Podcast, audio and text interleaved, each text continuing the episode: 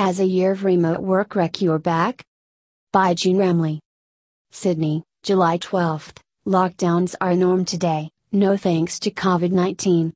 In Sydney, a recent spike in cases has resulted in a total lockdown in the city with no end in sight.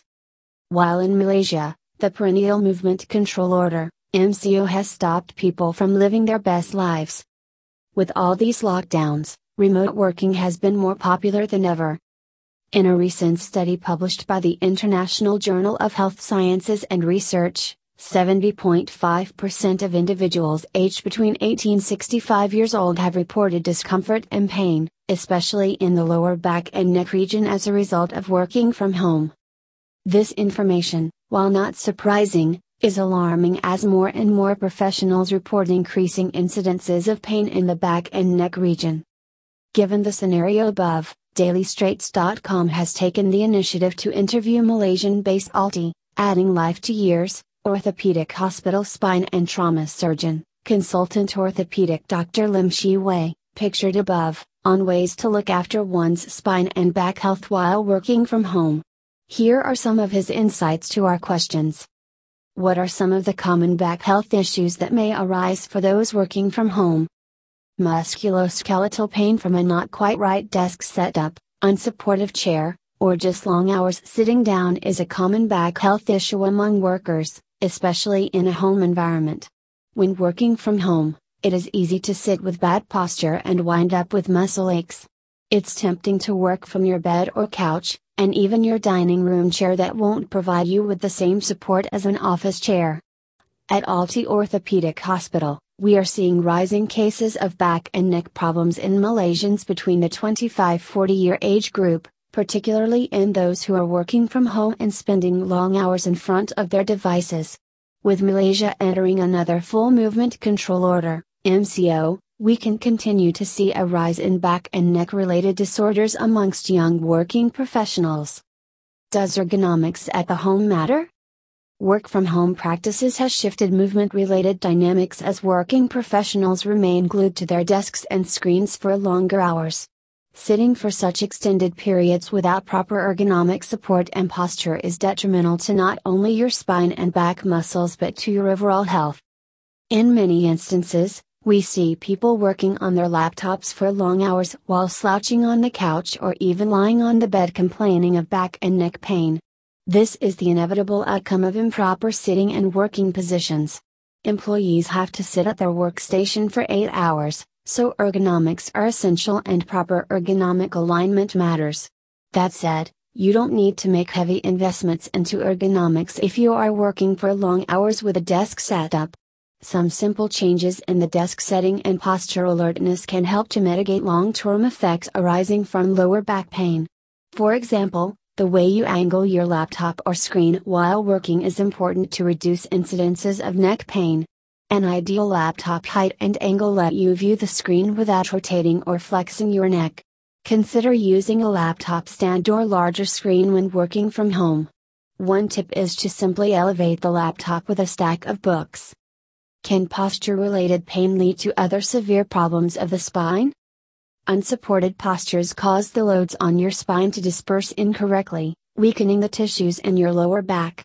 As a result, the intricate network of muscles, discs, and joints in your back tend to be pushed beyond their tolerable limit, causing pain. Most of us tend to wave off these aches and pains. It is important to remember that these can manifest into severe long term degenerative problems of the spine, such as slipped disc and sciatica pain, leading to further discomfort. How can we improve our spine health while working from home? Fortunately, by changing certain lifestyle habits and paying more attention to your posture, you can reduce your risk of painful spine conditions in the future. Here are some factors to take into consideration. Set up an adequate workstation. As we get accustomed to extended periods of working from home, it becomes very important to have a proper workstation setup that allows you to sit and work comfortably. While we might not be able to have a complete commercial setup, comprising ergonomic chairs etc. at home, in most cases a table and chair is good enough. You can even place a cushion at the back of your chair to support your spine while sitting. Include stretches in routine. A good way to avoid aches and pains at the end of the day is to include some light stretching movements in your workday. Not only is stretching beneficial for your back, but it is also a great way to take a break from the screen, improve blood circulation and mental stimulation. Mind your posture. To maintain good posture at the desk is to provide your back and neck good support. Consider using a toadstool so that your feet are well supported, keep your elbows at a 90 degree angle as you work on your laptop and change your position a few hours to avoid slouching on the desk. You can also get a family member or friend to nudge you when you start slouching, so you can correct your sitting position. What are some of the quick fix exercises of self massages that one can do to fix their back problems? Exercise increases blood flow to the lower back area, which may reduce stiffness and it can help to strengthen as well as alleviate lower back pain. Simple stretches like cat and cow posture, toe touches, leg and calf extensions, and head rotations are good enough, to begin with. You can also try doing lower back rotational stretches to help relieve tension in the lower back and trunk.